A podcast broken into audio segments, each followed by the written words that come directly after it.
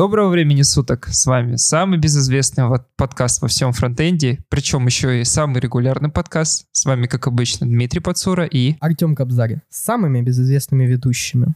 А, а почему регулярный? Мы-то сколько уже дропнули? Особенно во время новогодних праздников-то. А ты замечаешь, да, ты наша нерегулярность? Поэтому в этом году мы обещаем работать над регулярностью подкаста. Это да. Переходя к темам, начну, наверное, я, потому что э, я после новогодних праздников немножко, так сказать, стряхнул весь мусор себя и вылез из пещеры немножко посмотреть новости. И оказалось, вот был твит, вот, и оказалось некий Мак Климат, Климат Фейс, Крэши Мак Климат Фейс, э, еще вот в сентябре ну, под конец сентября написал в Твиттере, что GraphQL — это анти-HTTP 2 по определению. И что ты можешь на, на это вообще сказать? Ну, то есть, как я понял, аргументация вообще, она в том, что, типа, вот смотрите, GraphQL, он решал, ну, у человека в голове был, э, он себе выстроил, э, выставил определение, что вот GraphQL, он решал проблему того, что ты, типа, получаешь а, все в несколько запросов, несколько запросов это медленно, и поэтому GraphQL решили сделать все в один запрос, и это очень, типа, решает проблему а, HTTP 1.1, что, ну, у тебя когда одна вот этот вот uh, connection, да, что у тебя последовательно идут запросы, если их много, много. И один может блокировать, ну, не может, а точнее, он блокирует другой, то есть не будет выполняться другой, пока не выполнится первый по очереди. Вот. И, собственно, вот, э, вот этот Mac Climate Face думает, что... Точнее, думал, наверное, я не знаю, может, его уже поправили, как всегда у нас водится в интернетах, э, что вот GraphQL, он решал тупо вот эту вот задачу запроса всего за один запрос. Э, что ты на эту тему думаешь? Ну, во-первых, в этом году мне рассказали одну крутую, не знаю даже как сказать. У меня тут недавно бомбило, и мне сказали, вот, Дим, а ты, наверное, правда не знаешь, интернет такое место, вот хочется кого-нибудь взять и послать. Но, блин, проблема в том, что в интернете только одни эксперты собрались. это, это одна из самых важных вещей, которые я узнал. Но вообще ты прав, и одно из, наверное, достоинств э, GraphQL, позволяющее тебе вместо одного количества запросов сагрегировать данные на серверы и получить их. И да, HTTP 2 с его мультиплексированием сделали эту задачу, реализовали, и это как бы не нужно. Ну, то есть для нас это скрыто, как бы, и мы просто не представляем, как браузер это берет и мультиплексирует. Но есть другая, как бы, предназначение GraphQL, я не знаю, вот, э, к примеру, а, работая над банковским бэкэндом, самый такой популярный кейс был на клиенте, знаешь, сделать, вывести какую-то табличку с данными и сделать миллион фильтров. И и как бы, наверное, решать эту задачу можно как бы, знаешь, настругать э, хреново тучу, чу, не знаю даже как назвать это, э, всяких ручек, за которые дергать. Но у нас, к примеру, была вот своя подяга, которая называлась RESTQL. Это Mongo, это условно Mongo Query э, в браузере. И клиент отправлял разные запросы, и ему агрегировались по разными данными. Но вот это мы как решали.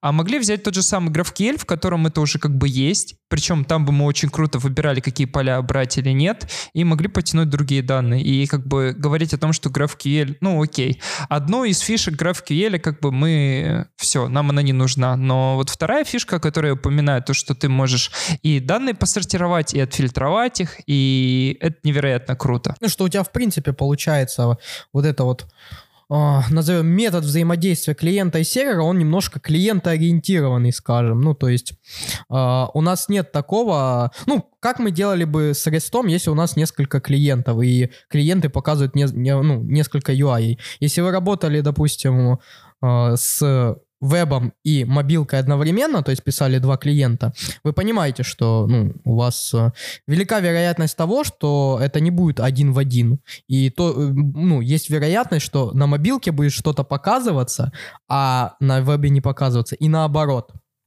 И, соответственно, если у вас REST, вам приходится определять несколько запросов, ну, то есть вот это вот будет запрос там API mobile, да, вот это будет запрос API там к вебу просто. Но а GraphQL, он решает эту проблему, потому что если нам нужны разные данные для разных клиентов, мы просто пишем э, разные запросы. Ну, запрос-то один, разные запросы, я имею в виду, э, GraphQL. Поэтому, ну да, то есть это первый момент. А другой момент, что, ну, то, что есть мультиплексирование сервер push э, у HTTP 2, это вообще не противоречит тому, что вот делает э, GraphQL. То есть более того, мы можем наоборот, ну, то есть там есть какие-то, я, по крайней мере, видел несколько э, статей типа «Будущее GraphQL», где э, там, ну, если ты знаешь, в GraphQL давно сделали синтаксис директив, да, ну то есть когда ты можешь в запросе или при определении схемы э, написать, грубо говоря, такую как э, аннотацию или дека, ну в TypeScript это декоратор, то есть такой декоратороподобный синтаксис, который типа тебе говорит, что, ну, он как-то видоизменяет или дает какую-то метаинформацию к конкретному полю. Ну, допустим, у нас есть Ой, какой, какой такой можно случай придумать? Deprecated. Самая популярная, наверное, директива, которую да, можно да, сделать. Да deprecated, наверное, да, которая просто указывает, что...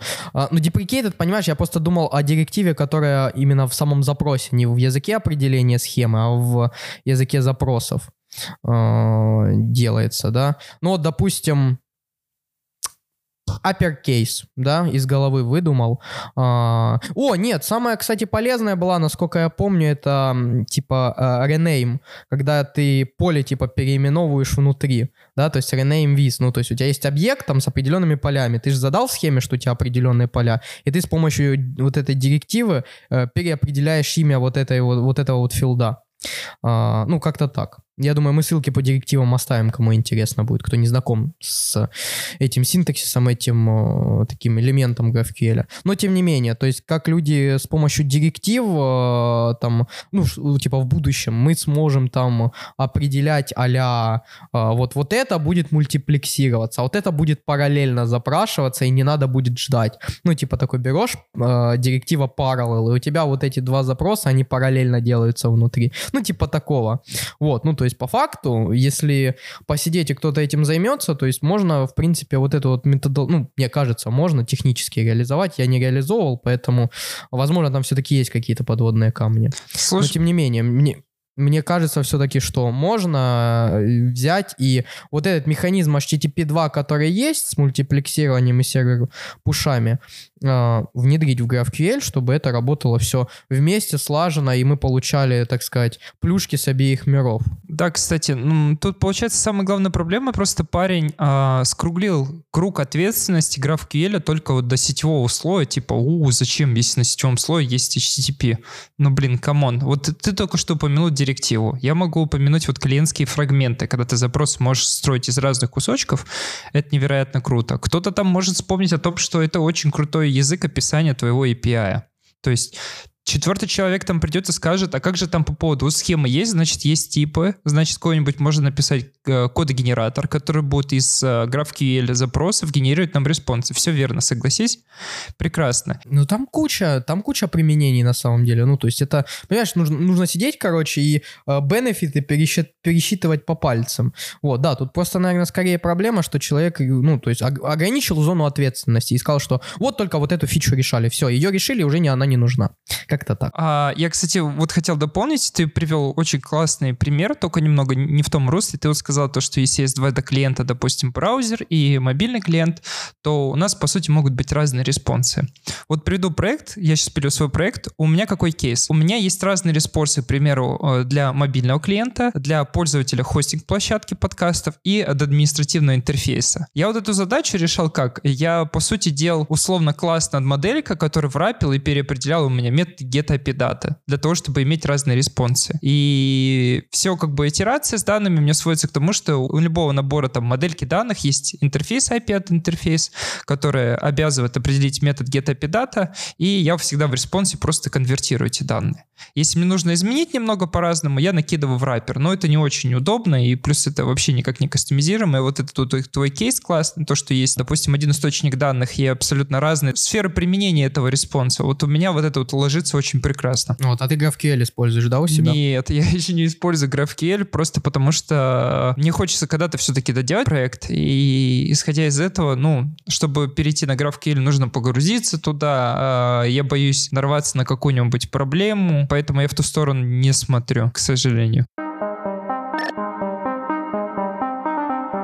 Хочется рассказать очень интересную новость, которая тут развивается. Она не будет прям про IT, но она будет, наверное, про мир всех людей. Все любят играть в компьютерные игры. Артем, а когда ты последний раз играл в компьютерную игру? У меня такой вопрос. Очень давно. Я вот как раз-таки ты сказал, что все любят. Вот я тот человек, который не любит проводить время в компьютерных играх.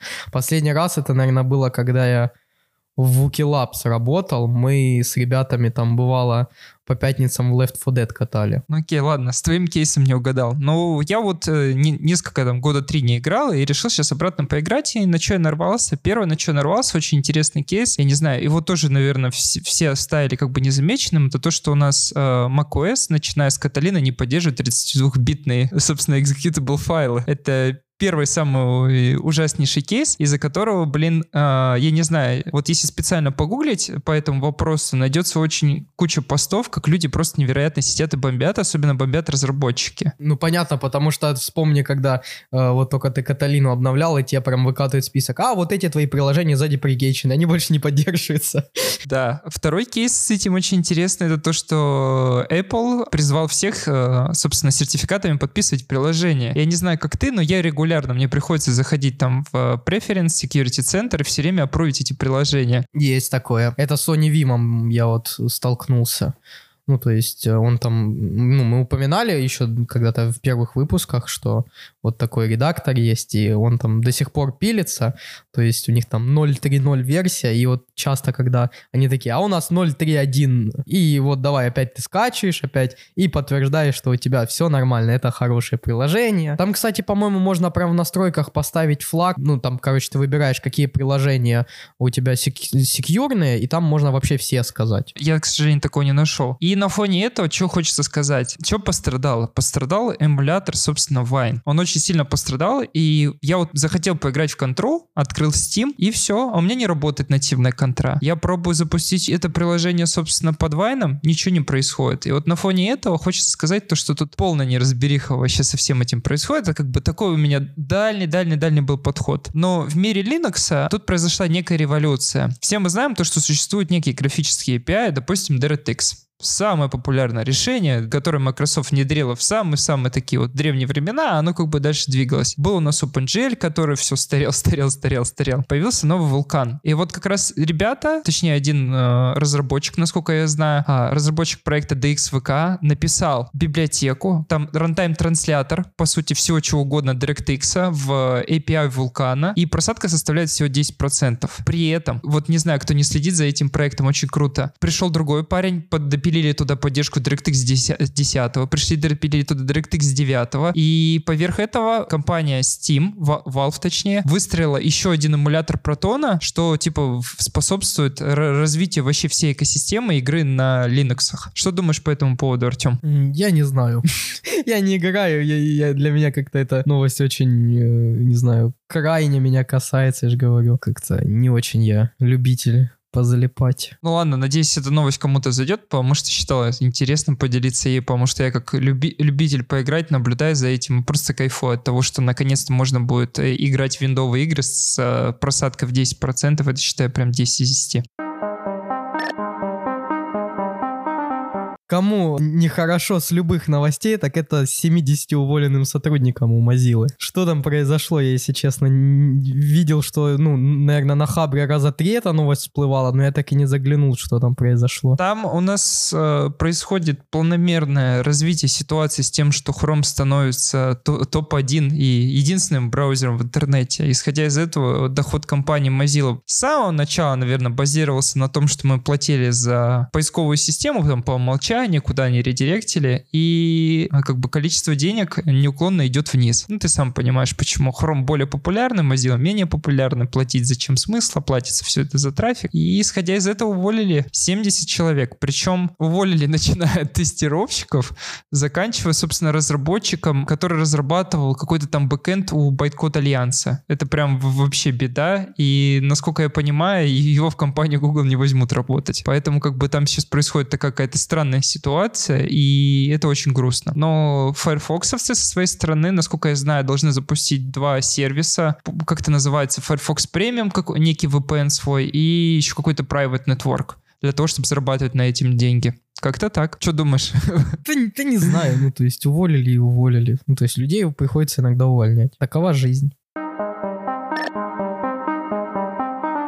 Ладно, перейдем, э, так сказать, релизам всяческим, которые уже касаются JavaScript, а, но очень опосредованно. Возьмем вот TypeScript, к примеру. Выпустили они тут roadmap своей 3.8 версии, и тут, э, как всегда, в TypeScript происходят очень странные вещества иногда. Ну, то есть э, они добавляют все больше и больше синтаксиса, и, ну, это уже просто, я не знаю, что это.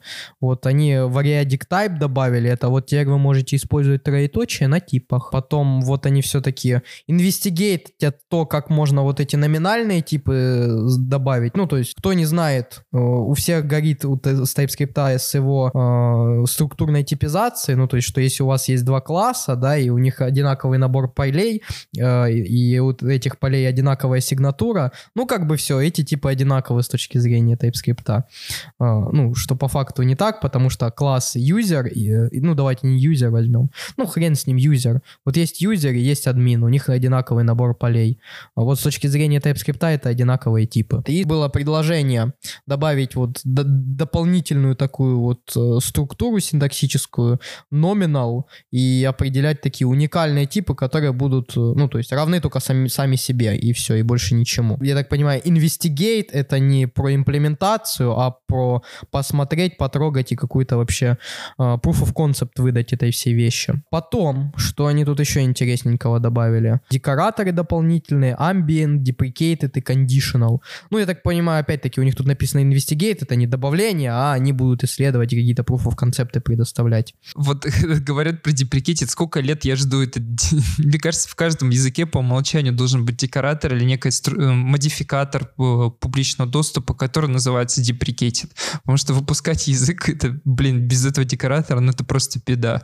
И насколько я знаю, знаю, даже сейчас э, кейсов не существует, да, насколько я понимаю, чтобы это нормально депри деприкетить методы делать? Прям какой-то стандартизованный, ничего нет. Ну, опять-таки, потому что здесь мы накладываем какие-то стандарты других языков на JavaScript, который изначально так не проектировался. Он типа, это был изначально простой язык, чтобы на кнопочки он клик вешать и как- как-то, я не знаю, красиво текст перемещать, все. А сейчас это уже, ну, посмотрите на ангу. Ну, реально, возьмите вот, э, если вы там э, не так долго в индустрии, скажем, JavaScript, посмотрите, как писались приложения там где-то, э, ну, дви... ладно, вот jQuery там уже тоже начали определенные подходы делать, там, по-моему, даже когда-то э, jQuery Components или что-то такое было ужасное, вот, но тем не менее, посмотрите, как тогда писали и какие размеры приложений были, и какие сейчас там с Angular, который у вас там и dependency injection, и декоратор навесил, и отдельно у тебя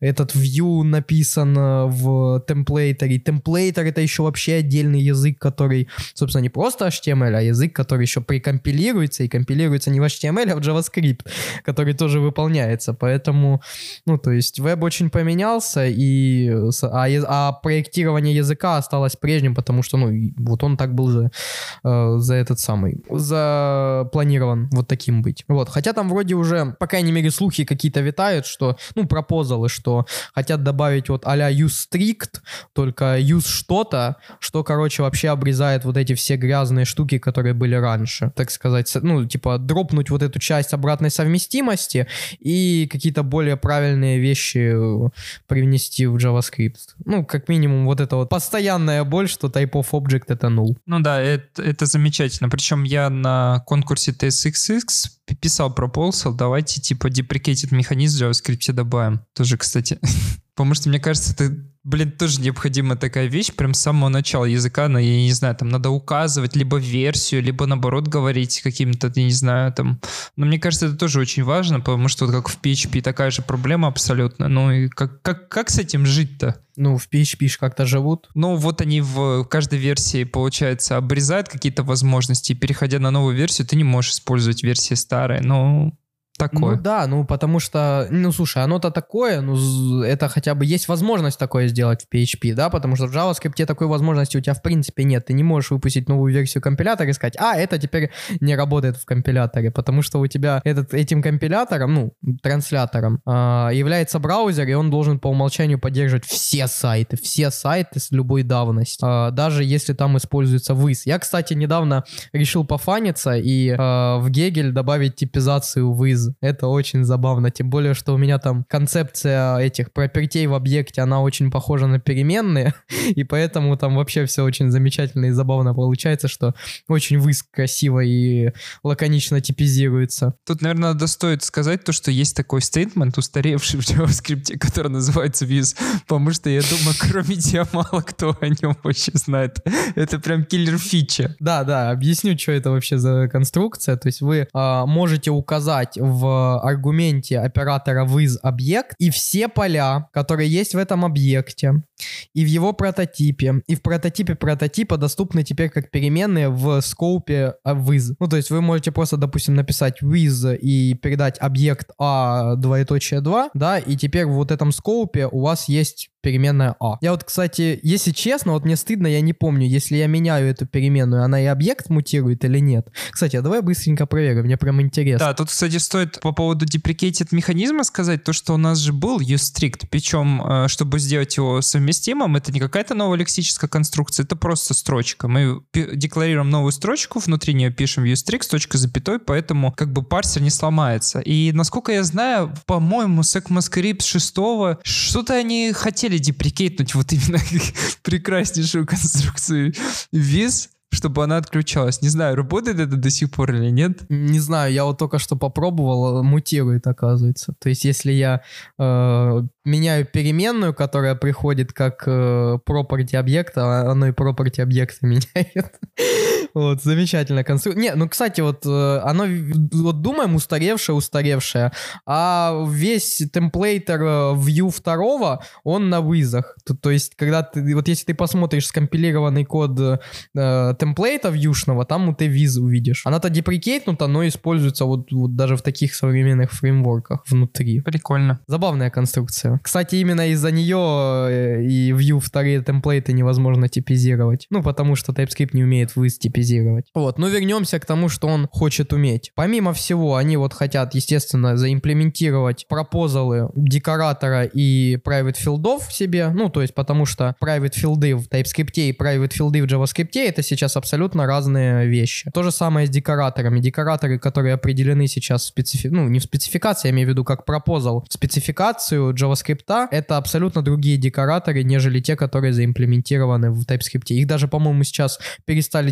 декораторами называть и называют аннотациями, но это не точно. Поэтому, да, вот хотят они их а, смерджить, так сказать, чтобы все-таки TypeScript был, как это было заявлено, суперсетом над JavaScript, а не новым языком, который с ним несовместим. Далее, что они тут еще интересного хотят сделать? О, одна из немногих штук, которая мне очень нравится вот в этом родмапе, это декораторы на функциях, э, ну, на функциональных выражениях и э, arrow функциях. То есть, чтобы можно было не только на методах внутри класса вешать, а прям на экспрессионы. Звучит неплохо, кстати. Ну, много магии добавит, естественно, как по мне, но тем не менее по крайней мере, будет красиво. Вот. Из интереснейшего, что мне очень нравится, допустим, вот хотят добавить э, локальные типы. То есть, как я понял, я, кстати, вот э, сейчас могу булщита наговорить, но на сегодняшний день в TypeScript я не могу определить папку, из которой брать тайпинги. Она определяется автоматически, то есть они берутся либо из э, TypeScript хранилища, ну там, где libdts, вот. Э, остальные, то есть нужно скачивать через э, этот самый, через npm npm пакет, который под workspace types лежит. То есть вы пишете npm и минус s types slash node, и у вас нодовые тайпинги скачиваются, и вы можете ноду использовать. А, и я так понял, вот здесь был пропозал, который говорит, что давайте все-таки еще добавим возможность того, чтобы а, внутри моего репозитория я мог писать а, свои еще тайпинги на сторонние библиотеки. Ну, то есть, если, допустим, на какую-то библиотеку из NPM нет тайпингов, чтобы я сам их мог определить, не клал их в Types Nodes, ну, потому что нод модули они у меня в gitignore, я их не смогу запушить в свой репозиторий. А, а у меня будет отдельная папочка, в которой будут э, складываться все тайпинги. Такой подход был у Flow, то есть там это было по умолчанию. Ну, соответственно, к себе я вот в проект в Giggle тоже добавлял это по умолчанию. Но здесь это добавляют ну, уже в 3.8, по крайней мере, хотят добавить. И, ну, вот это вот хорошая вещь на самом деле, потому что, ну, реально, не знаю, надо Any запретить уже на уровне синтаксиса. Ну, мое личное суждение. Другой вопрос, что это невозможно сделать в TypeScript. Вот. Э, но это другая история. Но у Flow это все-таки не по умолчанию, наверное, это самый популярный кейс, но там в конфигурации внутри lib надо было написать в декларативе там flow.ini то, что flow slash. У TypeScript есть возможность новые типы добавить, но это надо написать в lib. Проблема этой штуки, насколько я помню, когда ты допишешь новую папку для типов, все стандартные типы, которые у тебя условно работают, исходя из таргета твоего текущего, снесутся к чертям. Поэтому в этом-то и проблема, то, что тебе их придется руками описывать, насколько я помню. Вот это была проблема очень большая и очень грустная. Тогда зачем мне вообще, ну, ты понимаешь, target, ну, типа, блин, ребят, почему я должен руками писать потом там ES5, все вот это остальное, там ES5.object, к примеру, насколько я помню. Из интересного они еще притянули новые вещи, которые там перелетели на новый stage. Это top-level, а, await у нас должен был прилететь. И, насколько я помню, Promise All Settled, или как его правильно назвать? All, all Settled. Потому что, ну, блин, от него... Это вообще стра- странная штука. У нас там сейчас есть Promise All, есть Promise Race и Promise Any. И да, и проблема то, что Promise All, если один Promise упадет, то все не выполнятся условно, ну, то есть он вылетит. Есть э, Race, этот кто быстрее, тот и все окей. Any это, я даже не помню, что. И вот не хватало такого кейса, чтобы не было как бы обратного поведения, чтобы все выполнилось у нас. И теперь это наконец-то будет. Ну, скорее, ну вот Энни, э, Энни, он, насколько я помню, вот э, это про то, что если у меня хотя бы один выполнился, то я возвращаю его. Если у меня все упали, только тогда я падаю. А All Settled, я так понимаю, он наоборот, он больше про а, нечто средний вариант между Энни и All. То есть он про то, что у нас все, а, ну, то есть мы получаем а, не конкретно, что это будет либо ошибка, либо значение. Мы помимо всего прочего прочего получаем статусы, то есть какие у нас из наших запросов выполнились, а какие упали. То есть и это будет не в виде того, что вот у меня упало 2, да, и, ну, то есть если у меня в all упало 2, э, да, то я просто получу первый упавший, э, а второй, ну, неважно, упал он или не упал. А здесь я, получается, могу получить все упавшие и проанализировать, какие упали. Ну, э, подобная ситуация. Блин, я вот помню пример приводил на одном из докладов, там, где я э, с Айзером подобное поведение показывал э, с монадой Айзер. Но я его сейчас забыл на самом деле, поэтому не вспомню. Ну вот буквально, когда у вас два сервиса, три сервиса есть, которыми нужно обратиться параллельно, да, э, и, ну, если у вас все три упали, а показывается, что упал только один, ну, такое неприятно, вам бы в логах посмотреть, что все три упали, да, то вот в данном случае с All Settled вы можете просто посмотреть, что если все реджекнулись, то окей, я отправляю в лог, что у меня упало три запроса из трех. Все классный кейс. А самый популярный, наверное, кейс это то, что у нас же а, один поток в ноде, и мы синхронные операции не хотим авейтить и ждать типа по очереди их. Поэтому многие вот используют Promise All. А иногда нужно сделать вот, ну вот представим, вот у меня вот есть сейчас, я собираю, собственно, в разделе Explorer обозреватель портянку из разных блоков. Некоторые блоки могут быть там условные, ну, я их могу синхронно как бы ходить в базу. И вот если я использую Promise All, то я не могу сделать частичную деградацию. Ну, к примеру, не показать какую-то часть данных. А это, согласись, очень плохо. Лучше уж вернуть какую-то часть, чтобы пользователь увидел не ошибку, но там условно какое-то иное количество блоков, чем упасть, и пользователь вообще будет видеть ошибку в приложении. Тоже хороший кейс. Только я вот, если честно, на самом деле, это, по-моему, про top-level await они еще в 3.7 говорили, насколько я помню. А, может, меня поправишь или ты, или а, наши слушатели. А вот я, если честно, в, в roadmap 3.8 не вижу этого всего. А у них, кстати, очень классный roadmap. У них в roadmap сказано только главные фичи, а всех остальных нет. То есть, ну, я как бы тоже смотрю и понимаю то, что они, они просто забыли упомянуть это. Не знаю, как, как это работает у них. Поэтому они, когда выпускают релизы, у них можно зайти и посмотреть. Там ссылочки указаны, и там написано типа с таргетом, ну, условно. То- только так, увы. Так и живем. Переходим к следующей новости. Да, к следующей восьмой версии. Восьмой версии восьмого. Я не читал, если что, то есть я, я здесь ничего не расскажу. Я хочу из первых уст, так сказать, услышать. Окей, у нас тут, кто не понял, вышла восьмая версия восьмого, это V8, нашего прекрасного JavaScript движка. Ну, из основных изменений это все как обычно. У них э, ускорение и скорость. Одна из них достигнута тем, то, что они стали сокращать каким-то чудом там указатели. Раньше я знаю то, что у них техника была с помощью тегинга. Я не рассказывал, когда там SMI есть. Нечто подобное не завязали. А все остальное такие, ну, обычные вещи, как они делают. Поддержали optional chaining, о котором мы говорили, null coalescing. Как там? Нулевой коалесцентный оператор. И как-то так потихонечку живут. Ой, Уже должен был выйти, кстати, 8.1. Насколько я помню, я тут недавно заходил в Дэна и для себя обнаружил очень интересную вещь. Это то, что Дэна таргетируется практически всегда на самую последнюю версию V8. То есть я вот заходил в репозиторий и обнаружил то, что они начинают юзать какую-то версию, которую я даже еще анонсов в новостях не видел. Ну, это, это, это реально круто. А, Оно-то круто-круто, но вот для людей, которые пишут какие-то анализаторы для таких языков, как JavaScript, это не круто, потому что теперь нужно поддерживать еще и optional chaining, и null coalescing. И да, и хочется обсудить тут на основании этой новости то, что у нас вышел V8 восьмой версии. Это то, что благодаря V8 наш язык, ус- условно JavaScript, а именно северная платформа двигается с такой скоростью. Вот если сейчас оглянуться и посмотреть, что происходило там энное количество лет назад, и посмотреть, что сейчас у нас есть, многие не верят то, что на JavaScript можно писать бэкэнд, причем нормальные, даже фронтенды крутые. Но как бы это уже становится даже стопроцентной правдой, потому что э, одна из компаний Google, и именно V8, который у нас есть в браузере, он и двигает нашу бэкэндовскую платформу. Это нев- невероятно круто. Да я больше скажу, ну то есть я больше скажу, Э, подумай, что про тебя сказали люди, э, которым бы ты пришел, ну знаешь, стоят компания, рассказывают, как у них все хорошо, и приходишь ты и говоришь, а вы знаете, а я компилятор на JavaScript написал. Мне кажется, на тебя, на тебя как на сумасшедшего смотрели и пальцем тыкали.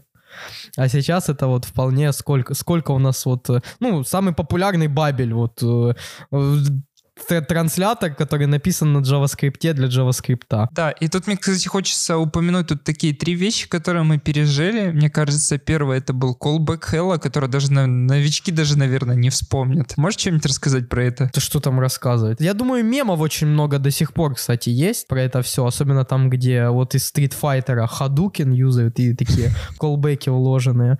Ну, то есть, э, что там рассказывать? Это вот когда у вас э, есть асинхронность, устроенная на том, что вы передаете функции, которые будут вызваны, когда эта асинхронность закончится. И просто, когда у вас этих асинхронностей несколько, у вас получается сколько асинхронностей последовательных, сколько и вложенных функций друг в друга возникает. Ну, если вы работали хоть раз с нодой или просто хотите узнать, что такое callback hell, посмотрите нативные методы ноды асинхронные. То есть у вас есть либо обычный метод, ну и асинхронный, в который вы будете передавать данные, и в конце callback, которым будет у вас первым аргументом error, а вторым данные. А, либо это вот будет э, метод с флагом sync, который будет синхронный. Сейчас вот добавили, э, что мне очень нравится, с одной стороны не нравится, с другой, это вот этот вот promises экспорт в FS. Если ты, ты работал, да, с ним? Я думаю, ты его юзаешь, когда с файловой системой используешь. Ну, то есть все э, вот эти вот методы, которые определены в модуле FS, они спромиссифайные. А что мне не нравится, потому что вот когда ты начинаешь использовать это не как require, да, ну, то есть если у меня require, вообще проблем не возникает. Я могу сказать, что вот у меня есть FS, да, э, деструктурировать по promises и деструктурировать по тому, что какие там я функции хочу достать. А вот если я использую ECMAScript модули, я так не могу, потому что там э, вот этот импорт, он э, как это, он как уточка, он крякает и ведет себя как уто, э, как э, деструктуризация, но деструктуризацией не является. Я не могу деструктурировать там объект. Поэтому вот этот promises хотелось бы как-то вот все-таки, все-таки что-то с ним сделать. Кстати, из-за этого мы можем плавно перейти к другой новости. Указал упомянуть э, теги для импортов. Ну, Я просто про теги для импортов слышал еще... Ой, а что же это было? Это была московская холли. А, с Сергеем Рубановым, как только, по-моему, этот пропозал пришел, или они его начали обсуждать в TC39, а, он немного рассказал его, мы там пообсуждали. И, ну, то есть это такие вот, грубо говоря, назовем это флаги для ваших импортов. То есть вы делаете импорт, ну, если это динамический импорт, там ничего сложного, да, то есть это просто будет аргумент с объектом, в котором будут указаны флаги. А вот если это статический импорт, тогда там уже начинаются пляски с бубном, потому что вам э, этот флаг нужно указывать как э, вот нечто рядом после from. И это нечто рядом после from, оно будет так же, как и вот этот вот э, деструктуризация, которая не деструктуризация. То есть он будет похож на объект, но объектом являться не будет. И туда можно, насколько я понимаю, ну, по крайней мере, насколько я помню, было обсуждение, это только вот какие-то констант, ну, что в C++ называется const expression, только выражения, которые статические, то есть литералы указывать и т.д. и т.п. И только усложняет конструкции JavaScript. Да, и я причем начну с такого кейса. Вот есть динамический импорт, это который у нас функция, есть webpack, который, начиная, по-моему, с версии 4.6, позволяет делать импорты с prefetch preload. Но так как у нас еще нет атрибутов, тегов, условно, для модулей, он это делает как? Ты там внутри импорта пишешь комментарий, условно, там, preload, двоеточие true. И вот как раз есть модули attributes. Позволяет нам эту вещь и реализовывать уже по-человечески, потому что я считаю, если есть какие-то фичи, их нужно стандартизовывать, потому что если придет рулап и придумает свой очень крутой атрибут писать в комментариях, ну, придется писать в комментариях два атрибута, что делать достаточно, ну, как бы не, не очень-то охота. И это очень круто, то, что ребята даже такой вещью занимаются. А, кстати, они тут, я так понял, вот они тут синтаксис другой сделали. Это будет не просто как объект, который не ведет себя как объект, это как вообще дополнительная конструкция с, э, с ключевым словом with. Забавно. Но тем не менее, не знаю, я, если честно. Мне, ну, э, то есть твой подход, он понятен, и я даже считаю его правильным, что если есть какая-то устоявшаяся практика, ее нужно стандартизировать. Но мне кажется, что это не настолько устоявшаяся практика, чтобы э, вот до такого уровня усложнять модули. У нас модули еще, как бы, а, они, им уже сколько лет, и они до сих пор еще не везде работают. Или работают под флагами, или работают э, с какими-то но. Потому что, насколько я помню, вот даже... Вот, кстати, можешь меня поправить, но я не знаю вот э, по поводу этого. А, в Node.js Require нельзя делать э, циклические импорты, а ES-модули, они позволяют делать циклические импорты. А, вот когда они добавили ES-модуль в 13 ноде, там можно делать циклический импорт или нельзя? Так у нас же там работает кэширование очень вот это вот хитрое, то, что модуль запускается только один раз. И по сути это и в CommonJS есть, насколько я помню, везде. Только работает эта штука, если ты пишешь, ну, все в, в одном кейсе. То есть либо э, lower case, либо еще что-то, потому что модули с разным регистром будут по-разному восприниматься в системе. Не-не-не, я не про это. Я про то, что вот смотри, у меня есть модуль А, да, который экспортит функцию там get A да, и есть э, модуль B, который экспортирует а, функцию getB. И эти модули, они вот подключают друг друга. Там упадет нода с этим или нет? Потому что если у меня, допустим, я подключаю не связанные функции в ES модулях, как я понял, by define по определению, какое э, давали изначально в ES 2015, ну, допустим, вот кейс простой. У меня есть модуль А, он экспортирует две функции. get A и get B. И импортирует модуль B. И в модуле B он, он использует функцию getC, чтобы определить getA, да, но это getC не используется в getB. А, и, соответственно, в модуле B есть функция getC, которая экспортируется, которая используется модулем A, а, и функция getD, которая берет для определения, ну, для использования а, функцию getB, которая определена в модуле getA. По факту, для определения вот этих двух функций, то есть getA в модуле A и getD в модуле, get, э, в модуле B, нам не нужны вот э, промежуточные функции и ну, по, факту это что-то типа того пресловутого трешейкинга, да, что мы типа импортируем и интерпретируем одну функцию, а не весь модуль, да. А здесь, получается, как я понимаю, в ноде пока это не реализовано и не должно работать, потому что они весь модуль интерпретируют. Слушай, я насколько помню, в requ... ну, понятно, с require эта штука не сработает, а вот с импортами новыми она должна сработать, потому что импорты работают еще заранее, и они типа не во время, типа, ну ты понял, то есть там двухэтапная модель. И что хочется отметить, вот этот вот кейс рассматривался в докладе, который был первым и единственным, надеюсь, не единственным докладе на Longest.js. Там Денис Колесников рассказывал об этом кейсе. И, насколько я помню, даже TypeScript умеет э, какие-то вещи понимать. Не умеет. Он, вот TypeScript, я точно могу заявить, что он, э, ну, то есть он это компилирует, да, но, короче, ну, естественно, у тебя среда выполнения не сможет это выполнить, потому что у тебя там все будет с реквайрами. То есть он, по-моему, что-то может, ну, вот это вот как раз-таки импортировать конкретные вещи, да, э, но, блин, то, что я могу импортить конкретную вещь, не означает, что... И опять-таки, если у меня есть там зацикленность, он не скомпилируется. Ну, я имею в виду, что если я импортирую вот э, функцию, которая завязана на реализацию функции, которую я экспортирую, и использую эту функцию там, где я ее определяю. Ну, то есть, когда у тебя э, есть функция А, которая использует Б, а Б использует А, но, она в раз... но они в разных модулях лежат. То есть, по факту, это такая зацикленность, которая работать не должна.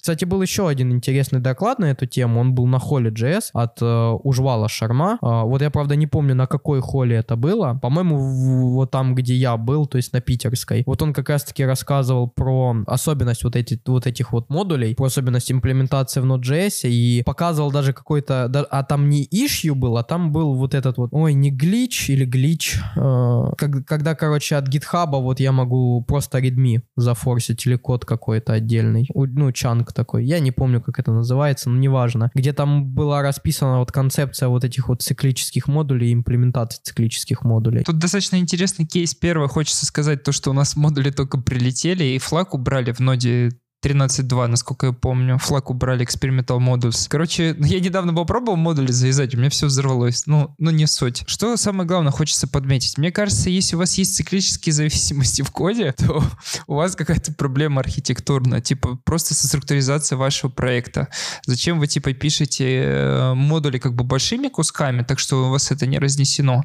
Насколько я знаю и даже видел, э, React Native, кстати, умеет вычислять циклические зависимости и просит разработчиков их зарезолвить. И вроде как в будущем он эту штуку будет взрывать. То есть не давать тебе запуститься, что-то такое, какая-то хитрость есть. И как бы хочется подтолкнуть то, что я не знаю, какое твое мнение будет, но мое мнение, если у вас есть циклические зависимости, то в первую очередь стоит подумать не, даже не, не до архитектуры, потому что архитектура громкое слово, а до структуры вашего проекта. Почему у вас возникла циклическая зависимость? Ну, а у меня позиция, она немножко иная. То есть она скорее э, не от того, что надо, а от того, что мне лень.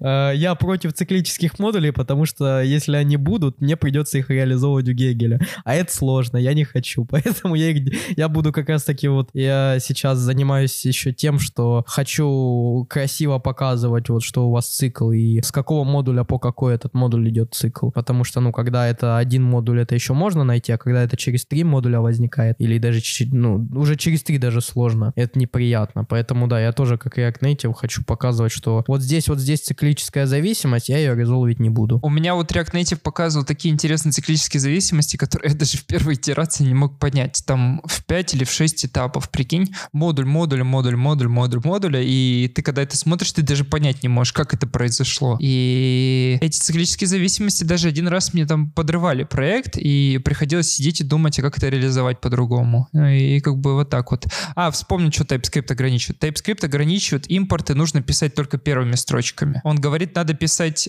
их нужно писать в, без какого-то скопа, то есть скоп инструкций их нужно писать в самом верху, и их нельзя писать с динамическими конструкциями. Подожди, так ты с скопом ты его не можешь сделать? Это точно. В JavaScript, по-моему, я тоже не могу определить вот с динамической, то есть что не динамические будут использовать, ну, точнее, что не статическая строка в импорте, там тоже указывается, насколько я помню. А, единственное, да, что в JavaScript я могу это где-то внизу определить, он просто будет подниматься импорт и все. Ну, хороший кейс, кстати, надо тоже подсвечивать, потому что, ну, я именно из-за... Я, я здесь очень доверяю разработчику на его адекватность, что он импорты внизу не будет писать. И а, когда вот, допустим, загружаю модуль в Гегеле, я, а, ну, сразу беру, ну, опять-таки, вот это двухэтапная, этот, двухэтапный парсинг, то есть я сначала прохожу паршу импорта, а потом начинаю модуль парсить. Так и здесь, вот. Но это, кстати, хороший кейс, чтобы подсвечивать, что импорт не вверху. Вот, а с остальным, по-моему, JavaScript справляется. А как ты думаешь, думаешь, у нас в ближайшем обозримом будущем, а, благодаря тому, что модули же не за флагом, нас ожидает то, что у нас будут потихонечку отказываться от Require и всех остальных там реализаций AMD, UMD, что там еще, CommonJS, потому что Require и как бы импорты немного разные все-таки синтаксис. Я вот что подумал об этом. Не, ну слушай, не только синтаксис, в принципе, как это, суть разная, суть э, абсолютно другая. Require-то я могу делать где угодно, э, и require это, по сути, э, функция, а импорт, ну, который статический, это как бы инструкция, это, короче, как прагма include в C++, грубо говоря. Ну, вот прям грубо говоря, просто, что include, он прям целиком файл вставляет тебе в этот файл, а импорт, он просто парсит тот файл и достает то, что ты определил оттуда и в этот контекст грузит. Да, вспомнил. Импорты все-таки, они в два шага разбираются, причем, если ты в первом файле написал импорт, он сначала прогрузит все остальные модули по этой цепочке, а только потом начнет работать. Но вот по поводу, что будет циклической зависимости, если А от Б, Б от С, от С от А, я не могу сказать, но точно помню на 100%, что он делает это как бы сначала идет по импортам и ходит и проверяет. И вот как раз вот это вот этот кейс, когда модуль у нас инициализируется по сути один раз. Ну да, да. Э, это про это, что... Ну... А вот, кстати, в вебе, по-моему, он не один раз инициализируется.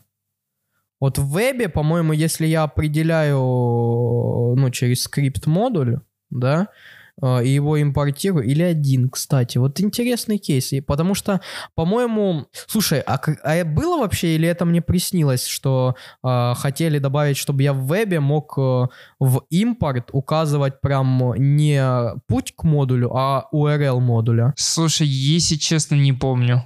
Вообще тут, тут стоит отметить то, что мы не являемся профессионалами. Вообще тема модуля — это достаточно самая новая такая тема, то, что их до сих пор реально нигде нет спустя пару лет. И вот я единственный... Вот если говорить про вот эти веб-модулс, я их использовал всего один раз, и то для кейса, для того, чтобы именно определить, новый браузер или то нет, и подгрузить ему новый бандл. А для старых бандлов подгружать JavaScript файл обычным скриптом SRC для того, чтобы, собственно, у меня там были полифилы. Вот такой вот кейс. Mm, потому что э, в Deno точно такое можно делать. То есть они прям, э, ну, они, Райан Дал прям показывал демку э, того, что ты, ну, как в Go, просто пишешь путь к репозиторию гитхабовскому, и он, типа, оттуда скачивает исходники и с ними работает. А вот URL скрипта в этом я, я не помню. По-моему, все-таки можно было. Или нельзя. Ну, короче, напишите в комментариях в SoundCloud, можно было или нельзя, и планировали ли такое добавлять, или не планировали. Вот, но тем не менее. То есть, по-моему, вот в таком случае, ну, сложно один раз проинициализировать, если ты внутренний хэш не хранишь этих всех вещей внутри движка. Ты спрашивал про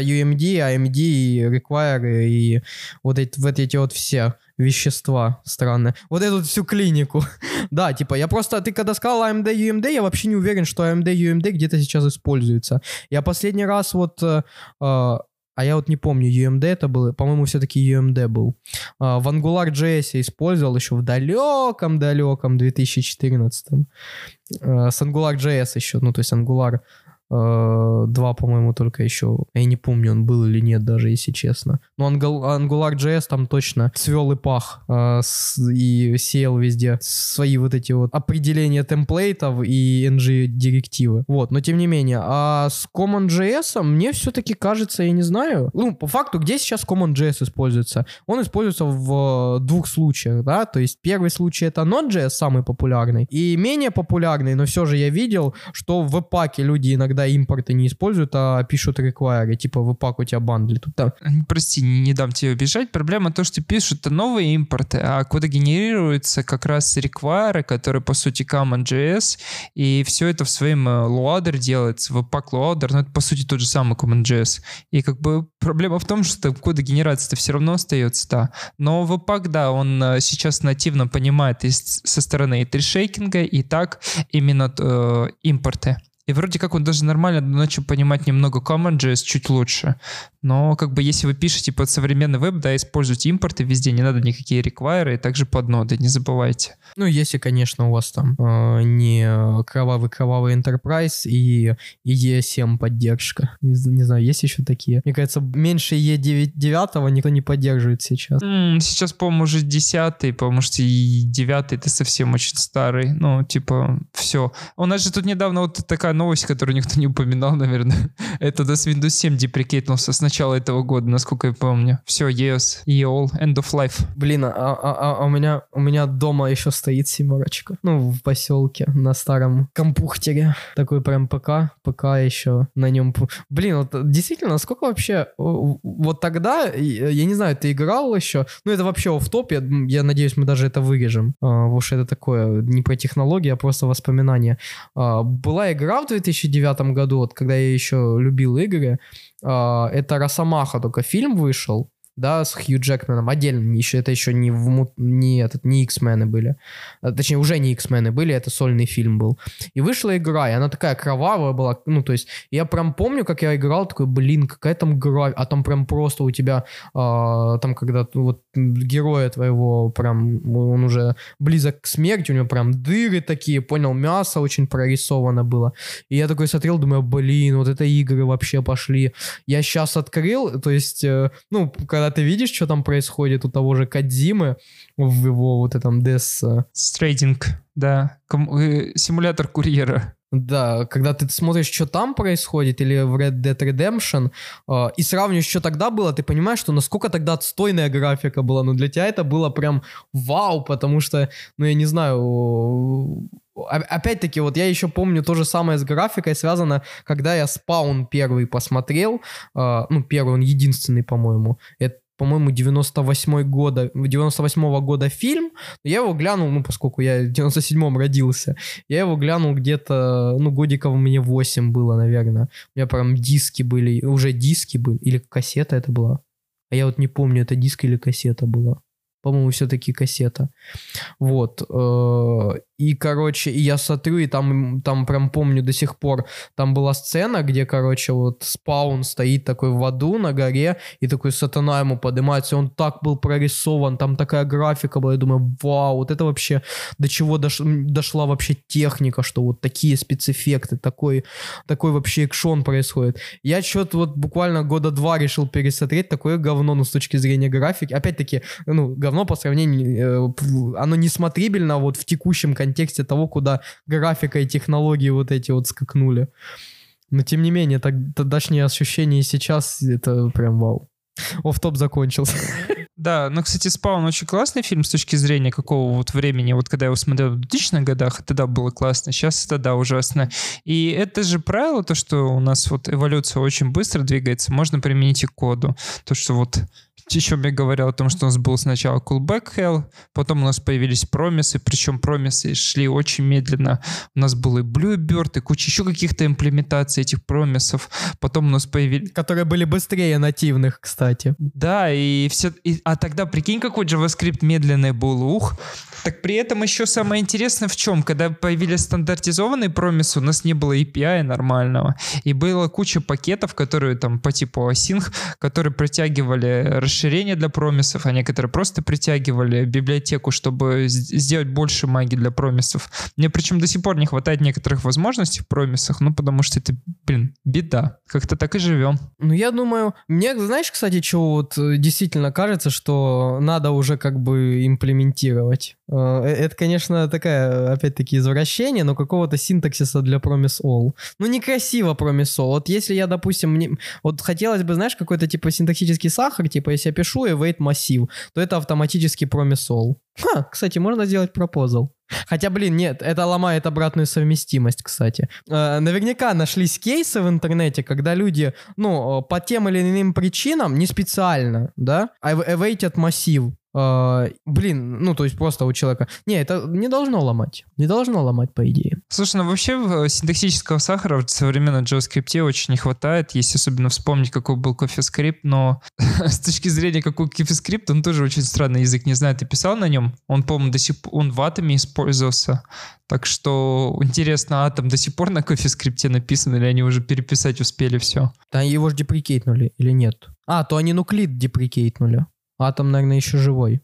А, подожди, так Atom это и не Фейсбука проект, это GitHub проект. Да, да, да, да, да, не Facebook. А он Nucleate это как раз был э, набор плагин очень большой поверх Atom. Да, это прям как такой, э, как плагин, э, чтобы сделать из Atom IDE был. Э, Ну да, в общем, не знаю, но вот видишь, потихоньку добавляется синтаксический сахар. Вот тебе optional chaining, который по факту это тупо, ну... Хотя, кстати, наверное, там есть все-таки какие-то оптимизации внутри. Я вот сейчас подумал, или это... Неважно. Ну, в общем, вот optional chaining тебе по, по факту это такой синтаксический сахар. А, этот самый, э, боже, ну, async await это понятно, что синтаксический сахар. То есть, э, не знаю, деструктуризация это синтаксический сахар по факту. Причем вот деструктуризация это- только синтаксический сахар. Мне кажется, что в деструктуризации, ну, она вообще никаких дополнительных оптимизаций не привносит. Ну, вроде как там что-то оптимизировали, но это не точно. Причем у нас же деструктуризация там есть два, и два пропозала было. Было первый object spread оператор, второй был array spread оператор. То есть это важный, два, два разных деструктуризатора. Не-не-не, дестру... я, я про деструктуризацию, ну, когда мы прям паттерн указываем либо объектный, либо массива. Я про эту деструктуризацию. Да, там можно... Вот, кстати, я всегда путаю, что есть спред, а что есть э, REST оператор. Вот REST, все-таки вот это, что ты говоришь, это спред оператор. Ну, то есть когда мы в паттерне указываем. Или REST. Да, там два есть. Причем там э, у одного оператора array либо spread rest можно, короче, конкат, кон- кон- конкретинировать массивы. Ну да, да, да, да, да, в этом и разница. То есть спред это для, по-моему, все-таки, может меня поправят, но спред это, по-моему, все-таки для, э, блин, нет, REST это остаток. Все, я я вспомнил. А REST это внутри шаблонов, внутри э, деструктуризации, а спред это для этих самых, для мерджинга, то есть либо конката массивов, либо конката объектов. Ну мердж по факту э, у объектов, потому что там не конкат. Вот, ладно, мы что-то вообще ушли от темы, а, н- а, на- а все начиналось с V8. А давай, давай я последнюю вот уп- упомяну, вот эта маленькая тема, ну, как по мне показалась интересная. Я тут как раз-таки вот э, в монологе своем про то, какие мы старые, какие технологии были, э, вспомнил AngularJS, и как никогда точно, наверное, это вот темплейты Angular э, первого, они описывают то, что я сейчас буду рассказывать. А, сделали такой интересный... Я вот, кстати, не знаю, это уже скорее не фреймворк, это скорее уже платформа такая. Ну, или нет, это все-таки такая какая-то смесь фреймворка и платформы, чтобы писать, получается, а, ваши веб-приложения а, только с HTML и CSS, без JavaScript. Естественно, как вы понимаете, HTML там будет, ну, непростой. То есть, э, ну, под непростым я понимаю, что а, у вас будут э, магические атрибуты, которые же несут какую-то семантику в себе, а не просто а, какую-то дополнительную информацию тегу определяют. А, И называется это все Maywall, а, насколько, я, насколько мне английский позволяет это прочитать. А, Собственно, суть в том, что вы просто вот, а, если помните, если работали когда-то с AngularJS, там вот были еще у вас ng-model, которые создавали переменную, да, э, и которые вы могли использовать, чтобы байдить, то есть вы прям через э, шаблон э, устраивали двухстороннее связывание, то есть вы писали для этого, для импорта, импорта, боже, э, для инпута ng-model, да, допустим, а для какого-то тега вы писали вот, вот эти вот э, хендлбары, двое усов с разных сторон. Э, И у вас получалось такое связывание двухстороннее того, что вы пишете. Ну, то есть по факту это было без JavaScript, ну, по факту это было с JavaScript, но выглядело это, как вы пиши, описали просто в шаблоне э, атрибут и э, такое вот связывание, чтобы выводило, и вы получали магию. Вот здесь приблизительно то же самое, то есть вы тоже через HTML определяете, здесь вот есть э, MV-app, который это э, атрибут, который указывает, что у вас вот здесь начинается вот это вот Maywall э, приложение, Потом вы, у вас есть тут атрибут property, который по факту вам, ну, опять-таки, делает такое связывание только одностороннее, насколько я могу судить. Вот. опять-таки, ну, по, по факту это, короче, такой а, набор атрибутов, который бустит ваш HTML до того, что под полой там используется JavaScript, который вам строит приложение. На самом деле, ну, я думаю, мы статейку оставим, это я на Хабре увидел. А, не знаю, показалось довольно забавным для того, чтобы вот... Э, ну, короче, я не уверен, что это найдет какое-то действительно интерпрайзное решение, да, или э, кто-либо, кроме как на поиграться, будет это использовать, но довольно прикольно, что вот э, уже мы, уже так даже можно делать, что без JavaScript, ну, в скобочках без JavaScript, вы понимаете, что JavaScript там все-таки используется, чтобы это все, с этим всем работать. Э, вот. Ну, вот как-то так. Что ты на это что думаешь? Как тебе приложение на чистом HTML и JS с интерактивностью? Ну, во-первых, хочется сказать то, что это очень забавно, то, что в российском Рунете ресурс забанен, потому что вот во время войны с Телеграмом он попал под удар, и это очень грустно. Но с другой стороны, я вот поигрался, и до какой мысли я дошел? Мне кажется, вот когда у нас вот стоит учесть то, что HTML5, вот это все появлялось, он очень долго шел во все браузеры. Мне кажется, проблема HTML то, что если бы его получше стандартизировали, писали спеку, мне кажется, туда можно было засунуть еще больше всяких э, крутых штук, именно нативно, даже чтобы на JavaScript не писать. Я пока не знаю, что бы туда можно было за закинуть, но мне кажется, HTML на текущем этапе это еще не то, что это не конечный путь развития все-таки такого нашей верстки. Да. Uh, и на этом мы заканчиваем наш подкаст Under HTML. Э, с, с, с вами, как всегда, были постоянные ведущие. У нас был очередной и, наверное, уже в меньшинстве своем классический выпуск, где мы просто э, рассматриваем новости обсуждаем. И немножко, ну, в этом выпуске мы даже себе позволили кекисы пошутить какие-то и в воспоминания удариться. Стареем, наверное. Новый год, новые правила. А, на этом все. Спасибо, что нас слушали. А, спасибо, что нас поддерживаете и денежкой, кто на Патреоне донатит, и людям, которые пишут теплые комментарии на SoundCloud, и люди, которые задают какой-то тон дискуссии и обсуждения внутри нашего телеграм-канала. А, спасибо большое, нас это вдохновляет, и будем делать еще лучше. Пока-пока. Пока. -пока. Пока.